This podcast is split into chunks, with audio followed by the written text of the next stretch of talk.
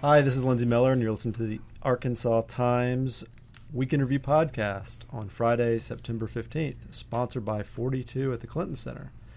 On today's edition, we're going to talk about the Little Rock School District settling a racial bias lawsuit, the State Board of Education approving three new charter schools in Little Rock, and the latest news on DACA. I'm joined once again by Benji Hardy. Hello. Hello, Benji.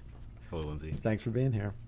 So, uh, Little Rock Schools District Superintendent Mike Poore urged the State Board of Education to take a closer look at three charter school proposals before the that were before the state board yesterday.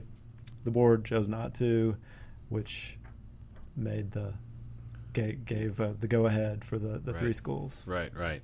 Um, yeah, and actually, there are five schools total. Um, three of them in Little Rock, two in Pine Bluff. Um, that was the maximum number of charter proposals that the charter authorizing panel, excuse me, um, could approve at any one time, uh, according to the state the state law governing charter schools, and and uh, that cap rises periodically um, depending on how many charter schools there are. So it's um, it sort of gets adjusted every year. Um, there, the next cycle, when the next cycle comes around, there will be an opportunity for other charters to apply further. So the law very sort of liberally allows for you know expansive charter growth. Um, now the charter charter authorizing panel um, is the sort of preliminary review body that that gave the green light to these applications back in August. Um, and the three in Little Rock are the Einstein Charter School, uh, which is an operator that um, has been in New Orleans for about a decade. Um, they're a pretty well established charter network down there. Um, also, Friendship Aspire Academy, um, which operates in D.C. again, an established an established charter network in, in the Washington area, and then uh, Scholarmade um, was the the third application. Um, so all three of those were again approved in, in August by the charter authorizing panel, and then the decision before the State Board of Education uh, yesterday was whether or not to review the charter authorizing panel's decision. So you know, sort of some some some convoluted uh, legalese stuff, but essentially the state board could have um, taken a closer look at this previous decision, and it really wasn't. mean, the state board had the power to say no. Well, the process says you know they they have to review it first. You know, so um, if they had voted to review, then then there would have been a another a rehearing essentially. I mean, similar to like um, a, a, a court case being appealed to an appellate court. Right. Um, and then that would have happened in October. And although we know the state board is is you know quite uh, receptive to charter schools, um, it was not totally unreasonable to think that they would have at least chosen to, to review these. They did so last year with the big expansions of eStem Charter School and Lisa Academy in Little Rock, and um, you know the, the- it seemed like there is some some receptiveness amongst some state board members um, to to take a closer look, um, especially since a lot of folks in Little Rock have been you know raising a lot of noise about charter expansion and, and the the harm that it could do to the traditional public schools in the Little Rock School District. Um, and because Superintendent Mike Poore um, got up before the state board, he got up before the charter authorizing panel previously in August too, and he said quite clearly that he thought this was not good for, for Little Rock. And I mean, of course, since Little Rock School District is under state takeover, and Mike Poore was the man handpicked by Education Commissioner Johnny Key to run the district, you know, one would think that his word would have some sway um, as far as saying what was in you know the best interest of the district and getting it getting its schools um, in a healthy position to release it from state control. So, um, and know, folks that can remember back to, to the big, the last time there was a big fight at about charters at the state board, again, when the eStem and Lisa expansions were, were up for discussion last March, uh, then Little Rock Superintendent Baker Kurrus took a very forceful stand against charters. I mean, he, um, you know, I'd say quite aggressively um, made the case before the state board that, that they should not approve the expansion. And shortly after that, he was terminated by Commissioner Key and replaced by Michael Poore. Um, you know, so with that context, um, and and you know, Key still says like that's not why why Kurrus was fired was because of the that charter decision, but widely assumed that that played a major role at least in in, in Key's decision. Um, I mean, Michael Poore has been a lot more cautious uh, in, in the, the, wording of his opposition to this new round of charter charter uh, growth. But um, you know, he's he too has pretty, been pretty forceful in making the case. I mean, he's got sort of a less combative um, approach rhetorically than, than, than Kurrus did, perhaps. But I mean, I was there at the meeting, and he got up for every one of these proposals, and he said very clearly, um, "I think you should review this." You know, and it would have been interesting to see him make the case a little more fully had it gone to review and, and had the state board actually taken that closer look at is this a good thing to do for, for the Little Rock educational environment more broadly, but that didn't happen. Instead, the state board simply chose not to review. The applications cleared that final hurdle, and so now uh, Einstein will be opening a campus in Little Rock um, next fall. Um, Scholarmade will as well, and then Friendship will open its school in, um, I believe, the fall of 2019. And what we're talking about, seven to 900 seats or so, is that right? Well, um, initially, I believe it'd be around the order of 600 in fall of 2018. Um, then it would grow by several, by a couple hundred the next year. And I mean, so the way the charters often, often operate is they they will add a grade each year um, as the school grows.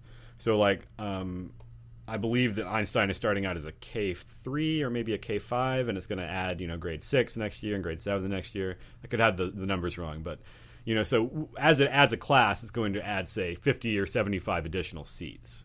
So there's sort of a longer term growth pattern here.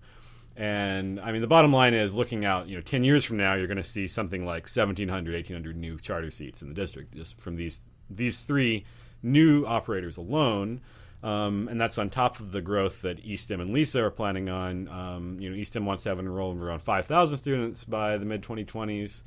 Um, I mean, and then there could be other charter operators down the road too, um, since I mean the cap on the number of allowable schools keeps rising. And what, how many uh, students are there in the LRSD? 16,000? Uh, right now it's around, I believe it's around 23, 24,000. Okay. So, um, you know, it's still outnumbers the, the charters significantly. It's not it's not the proportions that we see in a place like Washington D.C., where I believe you know I could have this wrong, but around half the city's charterized, or New Orleans, where it's it's it's the entire city basically.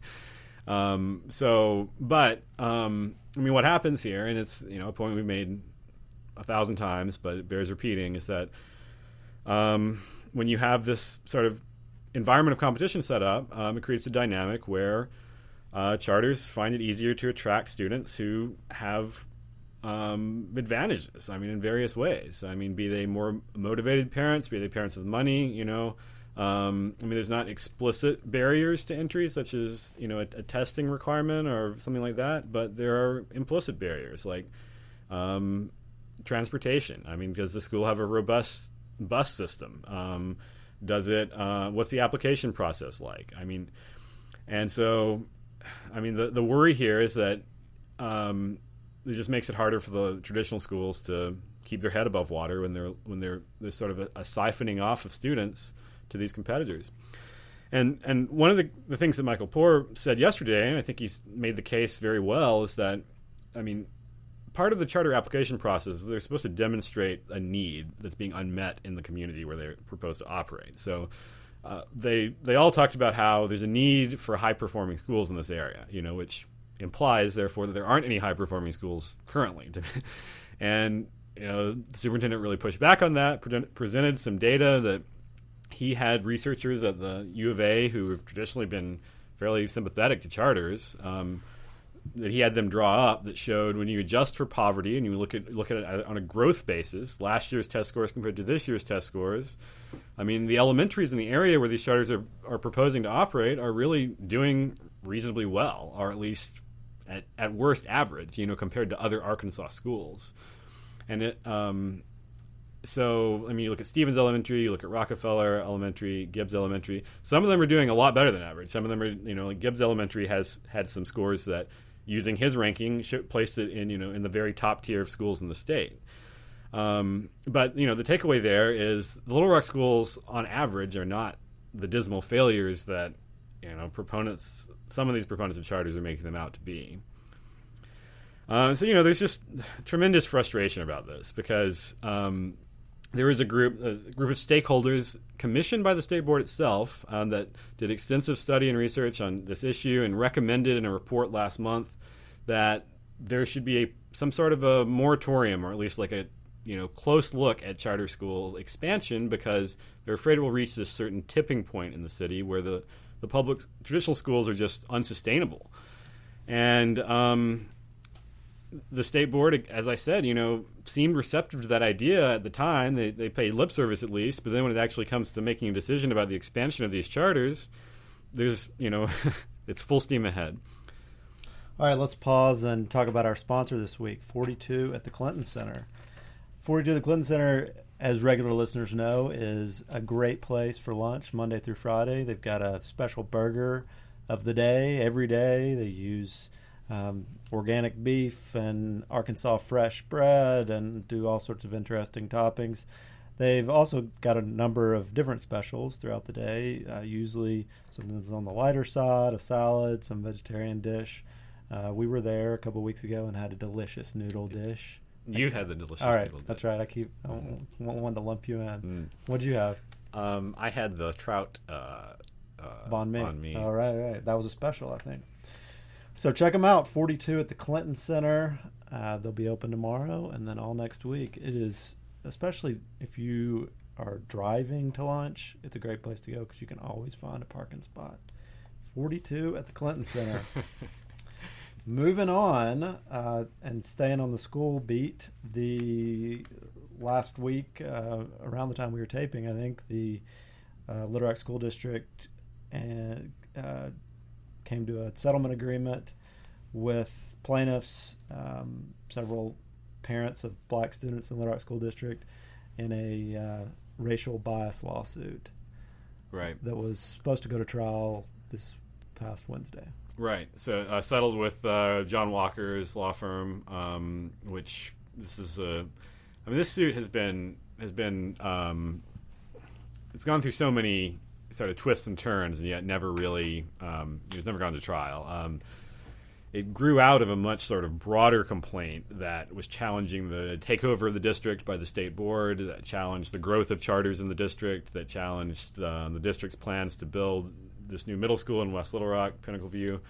Um, and the U.S. District Judge Price Marshall, who presided over you know much of the um, desegregation litigation in Pulaski County, um, you know, heard out those arguments, uh, but basically it was winnowed down to this much narrower complaint that was set to go to trial this week um, about the state of facilities and programs in the district. So saying that you know basically schools that primarily serve um, African American kids, Latino kids, they don't have uh, the same. Uh, they don't have as good as facilities as, as schools that are primarily serving serving white children. Um, and that programs such as AP classes, uh, magnet schools, I mean, are sort of crafted to to to serve uh, white children and keep white families in the district, and are not um, and are therefore discriminatory. Well, um, before yeah, so before we went to trial, um, and this is you know it's, it's going to be a hard argument to make, frankly, for the plaintiffs because there's a the burden when it comes to discrimination lawsuits in this day and age, at least, is about intent. You know, it's to show that there had to be discriminatory discriminatory intent. It's not enough to show that yes, um, schools that are mostly black have worse facilities. It has to be shown that that was done by the district with the intent to discriminate. It's part of why um, some of the earlier claims made by the plaintiffs, you know, failed to to pass muster in Marshall's eyes. Um, so um, this this settlement was struck. It, it does a few, it does a number of things. Um, one thing to mention right off the bat is it it, it does include uh, one hundred thousand dollars in legal fees for the, the attorneys, which a lot of, a lot of folks have, are not happy about. Um, that'd be John Walker's firm. Um, it also places um, it sort of binds the school district's hands in building uh, this Southwest Little Rock High School that has been on the table for years and years. Um, and it says that the, the district may not engage in new construction until it finishes the Southwest Little Rock High School, which will replace the current McClellan High School and Fair High School. And um, then the, the district must move existing Cloverdale Middle School into the old McClellan building, which would need to be remodeled first.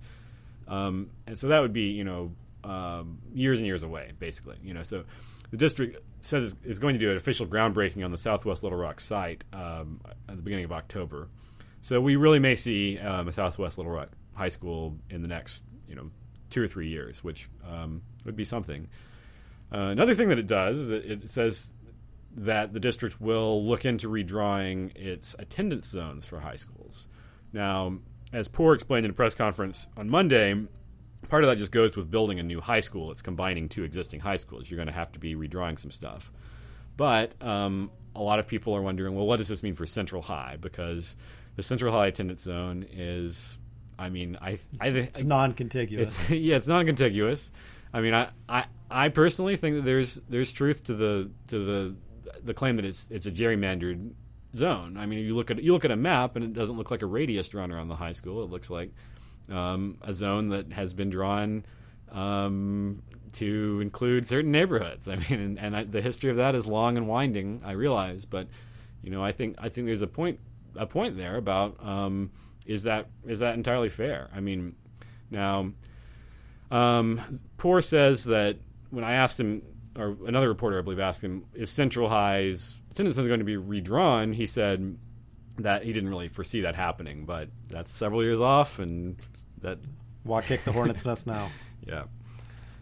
Okay, let's move on to our last topic, and that is something that we have talked about uh, the last two weeks, but it continues to be, uh, if not the one of the, the top news items everywhere, and that is uh, the Trump administration's announcement to, to phase out uh, the DACA program.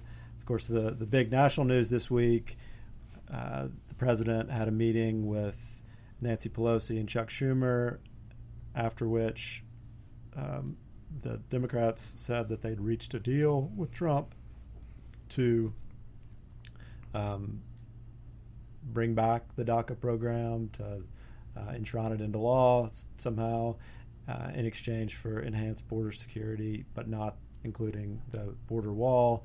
Uh, soon, the Trump administration was disagreeing with that, but Trump was tweeting things that um, were sympathetic to the plight of DACA recipients.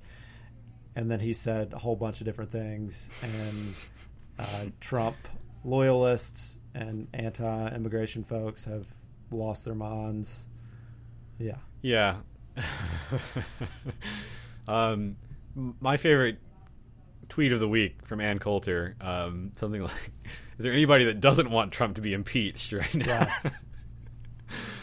uh, yeah. I mean, I I have been enjoying watching those people lose their minds. Like it's, it's but um, and and I've been, you know, pretty delighted to hear. I mean, the possibility that that he's on board with this. I mean, this would be the the, the biggest victory on immigration um, in decades, really, um, in terms of actually improving the lives of people, of real people. I mean, these are eight hundred thousand um, young immigrants that could have their lives completely changed by this, and something that really needs to be emphasized, I think, is that this would be a vast improvement over DACA itself if it were done, if there was actual legislation, because DACA was always a workaround that Obama um, created because he was frustrated with the lack of legislative prog- progress on immigration reform, and he felt like something just needed to be done. And you know, the argument that conservatives are, have made is like, well, he didn't really have the authority to do that. You know, he was he was stepping outside of, of his of, he exceeded his presidential authority, and you know, there's, you're gonna have a legal back and forth about that. But the the, the point is like there's no way an executive order can confer legal status on somebody, and and Right. and, it, and DACA doesn't do that. It just defers prosecutorial action. Um, if you actually had a legislative solution to this, you could give people a way to be- becoming green card holders. They could eventually perhaps become citizens, and there's no way that any government could take that away from them in the future. You know, so um, I mean, fingers are really crossed about this. Um, I think people are being very people in the immigration world, immigration advocates are being really not wanting to get too excited about it because it's Donald Trump and he says all kinds of things. I mean, and he has contradicted himself four or five times just on this one issue alone in the past 48 hours. It's really, I mean, it's just this whiplash of wow, he's does he mean this? And then he says, no, I didn't mean it. And he says, well, yes, I did. I mean, it's it's um, you know, if if I can only imagine what people who have DACA and their families are going through listening to all this and emotionally, I mean, um, wondering what's going to happen to them. So, but you talked before all this came about. You talked to a number of of people with DACA, yeah, and heard their stories. Uh, and you wrote about one uh, that uh, was a pretty powerful story on the Arkansas blog earlier this week. Um, yeah, I, I, spoke to this this young woman who's 18 years old and from Parkview High School, or, or right out of Parkview. She graduated last year and is now working full time, kind of remarkably for an 18 year old, an HR position at a at a firm in Little Rock. And she stands to lose her DACA in May uh, because that's just kind of how the timing works for her. Um, her the DACA permit has to be re- renewed every two years. The way that they're phasing out the program, you can't renew if your renewal comes due after March. So she's going to be, you know, should Congress not take action, she's going to be one of the first to lose it, and with it, her job, you know, because it's clear to her, working in HR, after all, that she can't legally work there anymore if she doesn't have um, a DACA permit. Um, and you know, like a lot of these, a lot of these kids, she came here um, when she was six years old um, from Guatemala. You know, she it's very clear talking to her like she is uh, an Arkansan, you know, um, right down to her accent. Like she is, and she says she doesn't know anything about Guatemala. The thought of going back there is really scary to her. She just remembers it, you know, dimly as a child. And um, you know, there's there's 5,000 people like that in Arkansas. Bottom line, I mean, there's something like there's 5,000 DACA recipients in Arkansas, and each of them has a story along those lines. Yeah, and. Uh, she i mean one of the reasons it sounded like she got her hr job was because she was bilingual i mean that's you know yeah yeah exactly i mean and you know, so one of the things that, that some people also and some immigration advocates don't they secretly don't like talking about DACA as much as we do sometimes because these are kind of the golden children i mean these are pe- these DACA recipients have to have a clean criminal record you know and they have to have a high school diploma or GED or have or be working towards one right now. Um, they have to have arrived in the U.S. before a certain age, etc. And you know that that's a fairly, I mean, compared to the overall pool of undocumented immigrants, there's a lot of people who don't fall into that category for whatever reason, and you know um, are not eligible. Sure. Um, so it does create this dynamic of like these are, are these are these are the good immigrants, perhaps you know, and and that's that's a little unfair, but um, you know, it, it also is makes them a very sympathetic group, and is one reason why um, it's hard to argue against them, argue for them being kicked out of the country. Sure, yeah, it's a good point. All right, well, let's move on to endorsements. Benji, what would you like to endorse this week? Um, why don't you go first, Lindsay? Oh, I was hoping you would. I'm struggling. Uh, uh, I forget what it's called. I'm watching, watching it. Oh, I know what it's called. I think I've endorsed it before, but uh, *Halt and Catch Fire* on AMC is in its final season, and it's quite good. I don't think it's watched as much as it should be, just based on the kind of coverage it gets and anecdotally people talking about it. It's uh, what is this? I think it's its fourth season, maybe fifth but all the previous seasons are available on Netflix, um, so you should go back and check it out. It it starts in the I guess late 70s at a startup computer company in Austin and follows this this group into we're now in the mid 90s. Um, there's some really cool jump forwards, um, but they're always doing new computer projects and there are several families involved and it's just really well done and fun.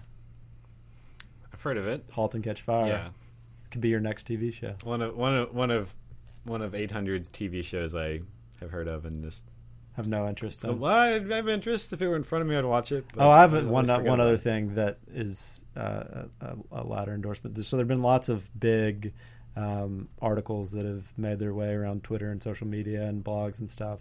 We talked about the Ta-Nehisi Coates um, Donald Trump, the first white president, last week, and uh, Nikole Hannah-Jones has a, a great New York Times Magazine story that was last last week that is very relevant to what we're talking about um, with the uh, racial bias suit. It's about a, a, a, case in Jefferson County, Alabama, which is where Birmingham is, where uh, a school district tried to, or a community um, wanted to succeed mm-hmm. to start a school district, and it was like just abundantly obvious that race was a, a motivating factor there. But again, because of uh, what Benji talked about earlier, the the the burden to prove that there is actual racial discriminate discriminatory intent.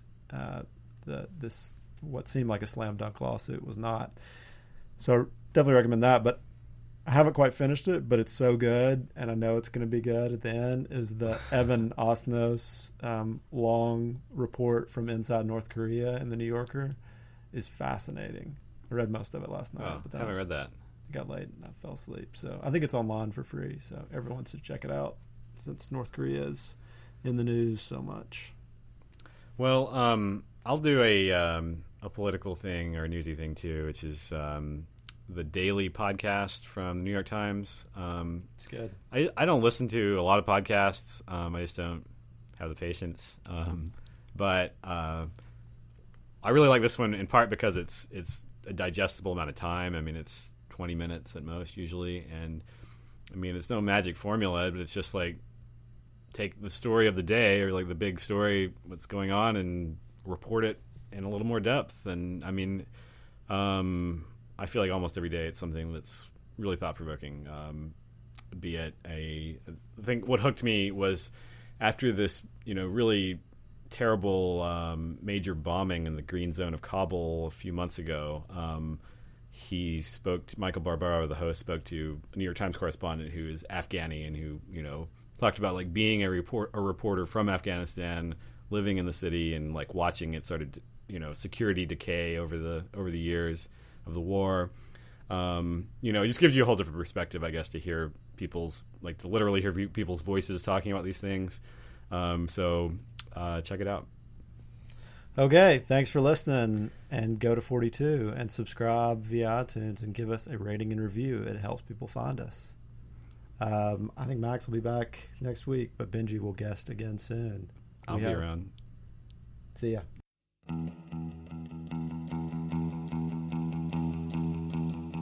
Same old Bobby, same old